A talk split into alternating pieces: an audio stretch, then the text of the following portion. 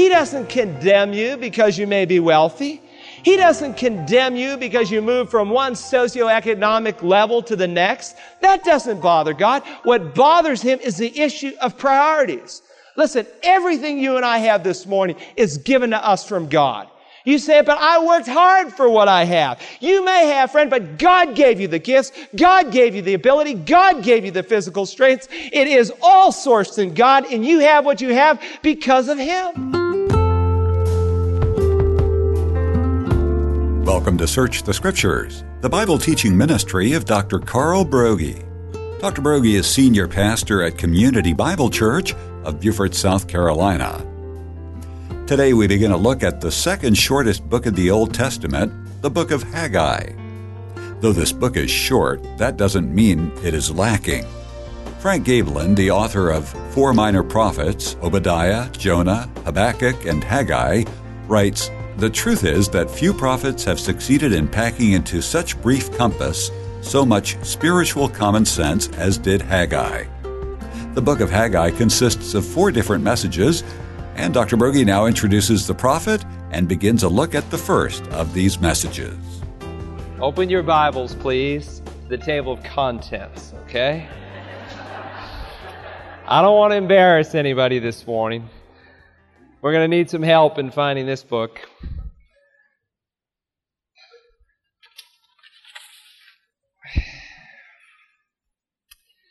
Look, if you will, in your table of contents in the Old Testament for the book of Haggai. The book of Haggai. If you find Malachi, you can back up just a few books. You'll find Malachi, Zechariah, Haggai, or Haggai. Really doesn't matter how you pronounce his name. I don't think he cares much as long as you understand his message. Now, the way I kept these four books in order, the last five here, was HZHZ. You notice that? Habakkuk, Zephaniah, Haggai, Zechariah. HZ, HZ, and then Malachi. And while you've got it open there, find Psalms. That's going to be about in the middle of the list. And you might want to go back in your mind a few books to the book of Ezra. Do you see it there? Mark that page number because we're going to go there. And we're also going to be looking at Jeremiah briefly this morning, which is after Psalms. It's one of the major prophets. You find Isaiah and then Jeremiah. You might want to not note that page number two because we'll be there as well. All right, now open your Bibles to Haggai. You ought to be able to find it, okay? Haggai, I want to begin reading this morning in chapter 1. Lou America's foremost authority in speech said the purpose of the speech is not exhibition, but communication. And judged by that standard, this prophet is a winner. He was a communicator. He was a motivator. He was an instrument in the hand of the Lord. He was an ordinary man who had an extraordinary ministry. We know very little about this prophet except for the four sermons or messages that he gives that are recorded in this and two other references that you might want to write next to the title there on your title page where it says Haggai. Ezra 5:1 and 6:14. All right, Ezra 5:1 and 6:14. I hope you brought a Bible. I'll tell you you'll be lost in this church without one. You'll get much more out of any sermon if you have a Bible. Now, this is a difficult book to find because it's the next to the shortest book in all of the Old Testament. There's only one that's shorter than it, and it's the book of Obadiah. Have you read it before, Haggai? Read it. I never heard of it. All right, beginning in verse 1. I hope you have it. In the second year of Darius the king, on the first day of the sixth month, the word of the Lord came by the prophet Haggai to Zerubbabel, the son of Shealtiel, governor of Judah, and to Joshua, the son of Jehozadak, the high priest, saying, Thus says the Lord of hosts, This people says, The time has not come, even the time for the house of the Lord to be rebuilt. Then the word of the Lord came by Haggai the prophet, saying, Is it time for you yourselves to dwell in your paneled houses, while this, while this house lies desolate? Now therefore, thus says the Lord of hosts, consider your ways. You have sown much, but harvest little. You eat, but there is not enough to be satisfied. You drink, but there is not enough to become drunk. You put on clothing, but no one is warm enough. And he who earns, earns wages to put into a purse with holes. Thus says the Lord of hosts, consider your ways. Go up to the mountains, bring wood, and rebuild the temple, that I may be pleased with it and be glorified, says the Lord. You look for much, but behold, it comes to little. When you bring it home, I blow it away. Why? declares the Lord of hosts. Because my house, which lies desolate, while each of you runs to his own house. Therefore, because of you, the sky has withheld its dew, the earth has withheld its produce. And I called for a drought on the land, on the mountains, on the grain, on the new wine, on the oil, on what the ground produces, on men, on cattle, and on all the labor of your hands. Then Zerubbabel, the son of Shealtiel, and Joshua, the son of Jehozadak, the high priest, with all the remnant of the people, obeyed the voice of the Lord their God and the words of Haggai the prophet, as the Lord their God had sent him. And the people showed reverence for the Lord. Then Haggai, the messenger of the Lord, spoke by the commission of the Lord to the people, saying, I am with you, declares the Lord. So the Lord stirred up the spirit of Zerubbabel, the son of Shealtiel, governor of Judah, the spirit of Joshua, the son of Jehozadak, the high priest, and the spirit of all the remnant of the people. They came and worked in the house of the Lord of hosts, their God, on the 24th day of the sixth month in the year of Darius the king. I want to take a moment this morning to help you to understand the historical setting of this book. For many of us, if we we're to take our Bibles this morning, about two thirds is the Old Testament, about one third is the New Testament. And the clean section of our Bibles is the Old Testament. And many times because we're intimidated by the Old Testament. And one of the reasons it's intimidating is because it's difficult to understand. And it's difficult to understand because we don't always understand the historical setting in which it falls. Now, many of us think that the books of the Old Testament are given in chronological order, and they are not. Many of them are, but most of the books of the Old Testament are not. And so, whenever you study the Old Testament, you want to ask yourself the question at what time in the nation Israel's history does this book fall? Did it happen before God established Israel as a nation? That's Genesis 1 through 11. Did it happen before the people were uh, in exile, after the people, during? What time in Israel's history does this book fall? Now, let me give you the historical context of Haggai as it fits into the Old Testament. If you were to go back to Genesis chapter 12, you'd discover that there was a man by the name of Abraham that God called out by whom he would establish a group of people called the Jews, the nation Israel, through whom the Messiah would come. That happened at about 2000 BC or 4,000 years ago. Abraham had two sons. Pay attention. I'm going to quiz you next week, all right? Two sons. They both began with an I Ishmael and Isaac. Ishmael had 12 sons. By the way, those 12 sons form the 12 tribes by which make up the Arab nations today. Isaac had two sons, Jacob and Esau. Jacob was the son of promise through whom the lineage would continue. And so Jacob in turn had 12 sons that grew and flourished. God renamed Jacob Israel, and his 12 sons formed the 12 tribes of the nation Israel. Those guys went down to Egypt because of the famine under Joseph. They ended up being there 400 years. They were brought out by Moses, carried into the promised land by Joshua. We move into the period of the judges, a group of rulers that are over the people of Israel.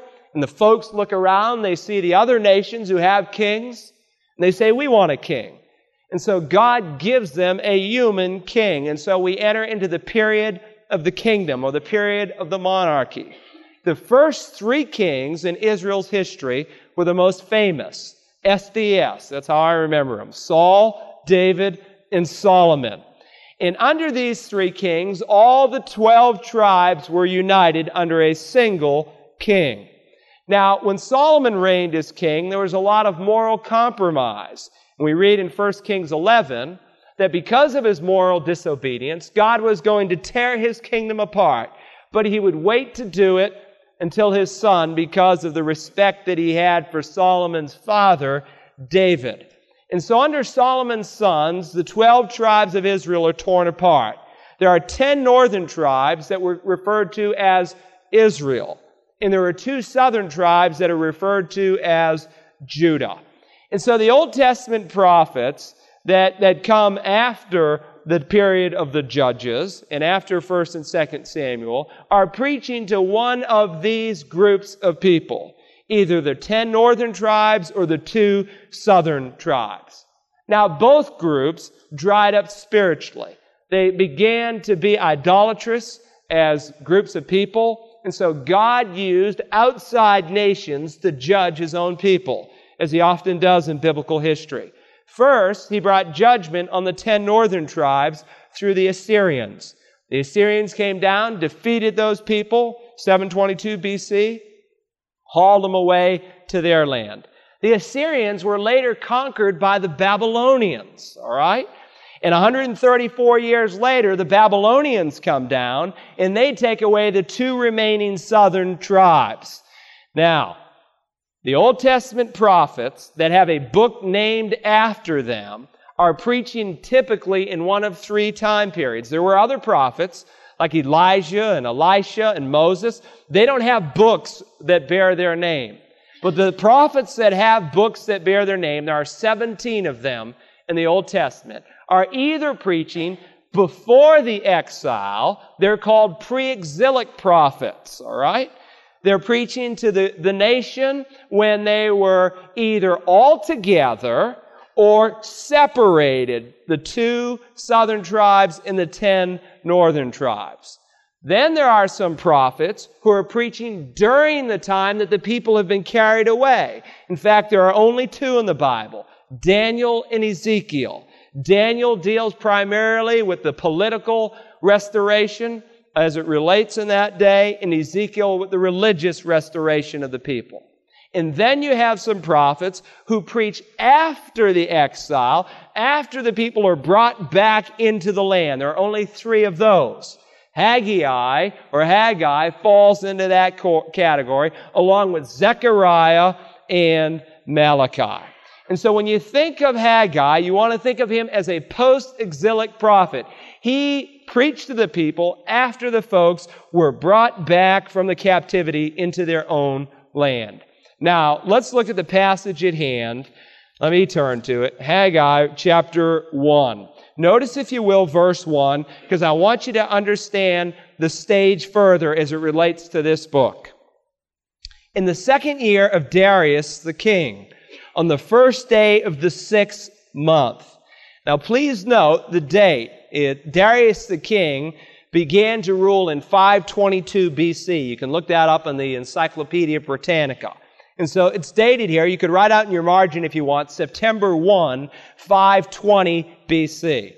Now he dates each of the four sermons that we find in this book like he were writing a diary. And he does it not just for filler, but it's very critical as we understand how the people respond to his book. It's also very critical as you study the book of Zechariah, the book that follows Haggai, because his sermons are dated and these guys are contemporaries. They're preaching at the same time. In fact, Haggai preaches one month, the next month, Zechariah the prophet is preaching. Now, the second thing I want you to note is the source. Notice what it says here in verse 1. The word of the Lord came by the prophet Haggai.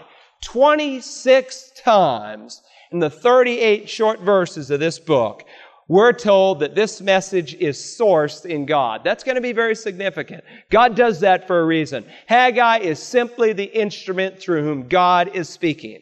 The third thing I want you to note is the recipients. Notice what he says. To Zerubbabel, the son of Shealtiel, governor of Judah, and to Joshua, the son of Jehozadak, the high priest. These two individuals represent the civil and religious leadership, and behind them both are the nation that is there in Palestine. Now, to go back, uh, to understand this, you have to go back a little bit to the book of Ezra. So remember Ezra. If you find Psalms right in the middle of your Bible, turn to the left and flip back three or four books, and you'll come to the book of Ezra. Now, notice, if you will, in the book of Ezra, chapter 1 and verse 1. Have you found it yet? All right. Good. Now, what's the book right before Ezra? What does it say on the page next to it? Second Chronicles. Second Chronicles, chapter 36, and the last two verses of that book introduce Ezra, Esther, and Nehemiah. Notice what it says in Second Chronicles 36 and verse 22. Now, in the first year of Cyrus, the king of Persia, in order to fulfill the word of the Lord by the mouth of Jeremiah, the Lord stirred up the spirit of Cyrus, king of Persia. Well, what was the word of the Lord through Jeremiah? You have to turn to Jeremiah. Hold your finger here. We're not done. Go to Jeremiah, if you will, chapter 25. Now, I'm going to be teaching as much as I am preaching this morning. I'll tell you what, it's hot in here. Is it just me? Oh boy, they had that heat on, didn't they? All right, Jeremiah 25. Turn there real fast. Jeremiah was an Old Testament prophet who preached to those two southern tribes before they were deported by the Babylonians. Jeremiah 25. Notice verse 3 of that chapter. From the 13th year of Josiah, the son of Amon, king of Judah, even to this day, these 23 years, the word of the Lord has come to me. And I have spoken to you again and again, but you have not listened. And the Lord has sent to you all his servants and prophets again and again, but you have not listened nor inclined your ear to hear. Verse 6. He told them, Do not go after other gods to serve them and to worship them, and do not provoke me, the Lord, to anger with the work of your hands. Yet you have not listened to me. Verse 8. Therefore, thus says the Lord of hosts, because you have not obeyed my words, behold, I will send and take all the families of the north, declares the Lord, and I will send to Nebuchadnezzar, king of Babylon, my servant, and will bring them against this land. Verse 11. And this whole land shall be a desolation and horror, and these nations shall serve the king of Babylon 70 years. So God predicted through this prophet, because of the idolatrous nature of the people, that he was going to use Nebuchadnezzar, an unbeliever, his servant, to come down, attack Israel, carry him to Babylon for 70 years. Now, why 70 years? Because for 490 years, the people had not observed what was called the sabbatical year in the Old Testament. God told the Jews, six years you farm the land. The seventh year, you let the land rest. You might think, well, man, how are we going to survive in the seventh year?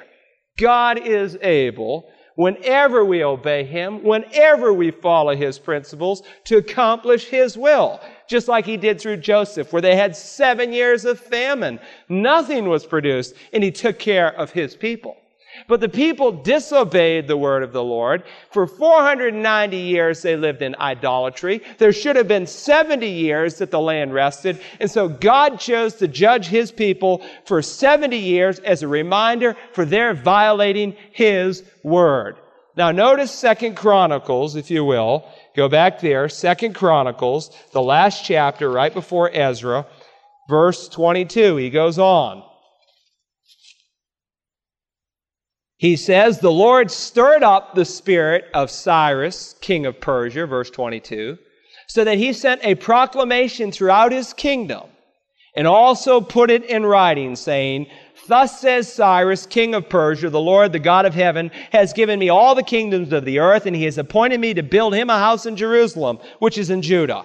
Whoever there is among you of all his people, may the Lord his God be with him, and let him go up.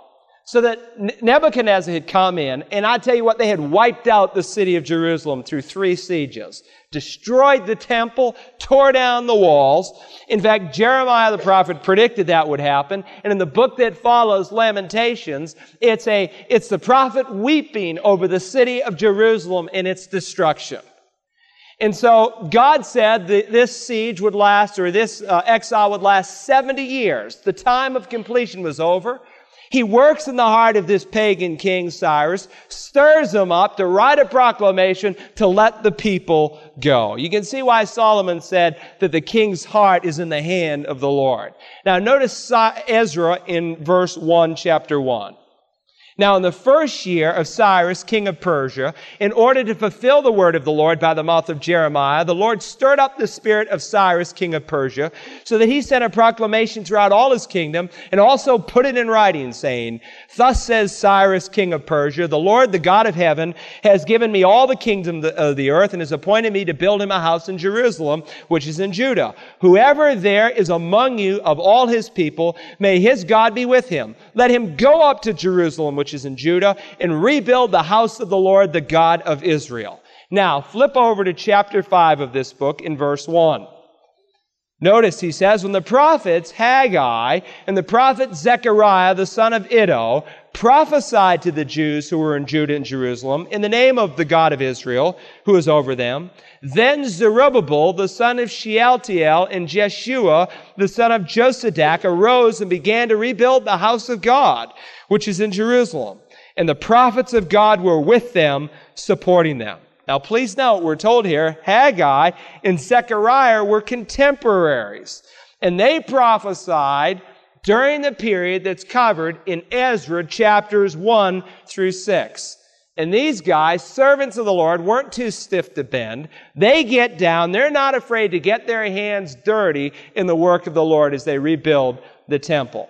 So after the 70 years of siege, the people come back in three different groups. A proclamation is sent out. The first group comes back in 536 BC under the man Zerubbabel. That's covered in Ezra chapters 1 through 6, what took place there. And Haggai is the prophet along with Zechariah who's prophesying during this time. The second group comes back under Ezra, who ends up recording what happened those early years in chapters 1 through 6, and he writes the rest of the book of Ezra. But the second group comes back 80 years later in 457 BC, and that's what chapters 7 through 10 deal with in the book of Ezra. The third group comes back 13 years after that, under a man that we've studied, Nehemiah. And Nehemiah's focus is not the rebuilding of the temple, but the rebuilding of the what? The walls. That's right. I hope you remember that. Remember? The walls. He rebuilt the walls. And the man who was prophesying in Nehemiah's day was Malachi. Malachi preached during the same time Nehemiah lived. So you've already learned this morning there are two prophets who preached during the exile Daniel and Ezekiel.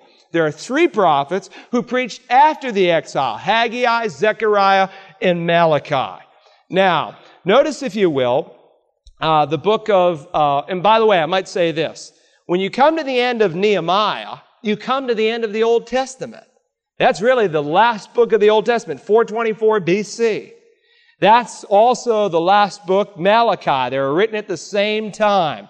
And we enter into 400 years of silence when God doesn't speak until he speaks again in his Son. Now, Notice Ezra, flip over, you come to Nehemiah. What's after the book of Nehemiah? Esther. Esther.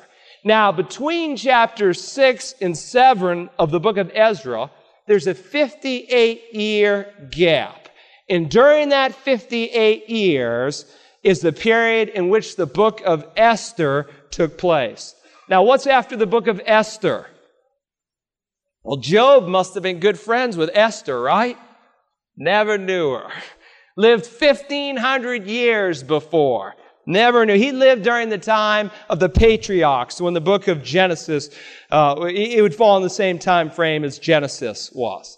Now, that's why we get so balled up in the Old Testament sometimes. Is chronologically, we're, we're not sure where we are. And so Haggai is the one who prophesied after the exile in Jerusalem.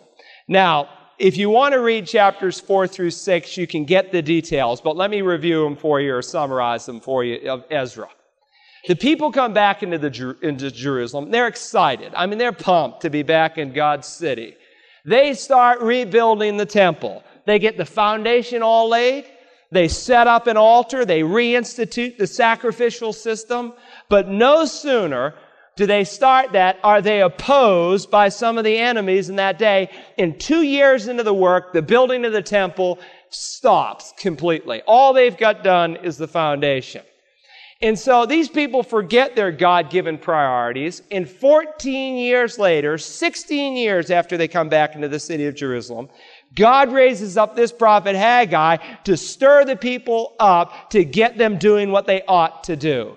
Now that's the backdrop of the book of Haggai as you read it. See this week if you can read through Haggai. Would you do that? Read it through a few times and see if you can outline the book in your own thinking, and we'll discuss that next time. Now, let's get back into the text. Hold your finger in Ezra. Don't leave that. I don't want you to lose it. And go, if you will, back to Haggai. Notice, if you will, Haggai chapter 1 in verse 2. Thus says the Lord of hosts, this people says, the time has not come, even the time for the house of the Lord to be rebuilt. There's three things that Haggai wants us to understand in this first sermon. The first is the rationalization of the people. These folks say the time has not come, even the time for the house of the Lord to be rebuilt. That's their excuse. It's a rationalization. Remember, a rationalization is nothing more than a rational lie. Notice how God addresses these people. Thus says the Lord of hosts, this people says. He doesn't say my people. He says this people because this people were not acting like his people. And so he impersonally calls them this people.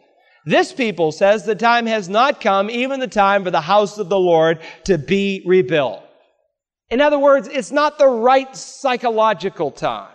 It's not the best time. Someday it will arrive, but it's not now. It's not time to rebuild the temple so we can worship together as God wants us to worship.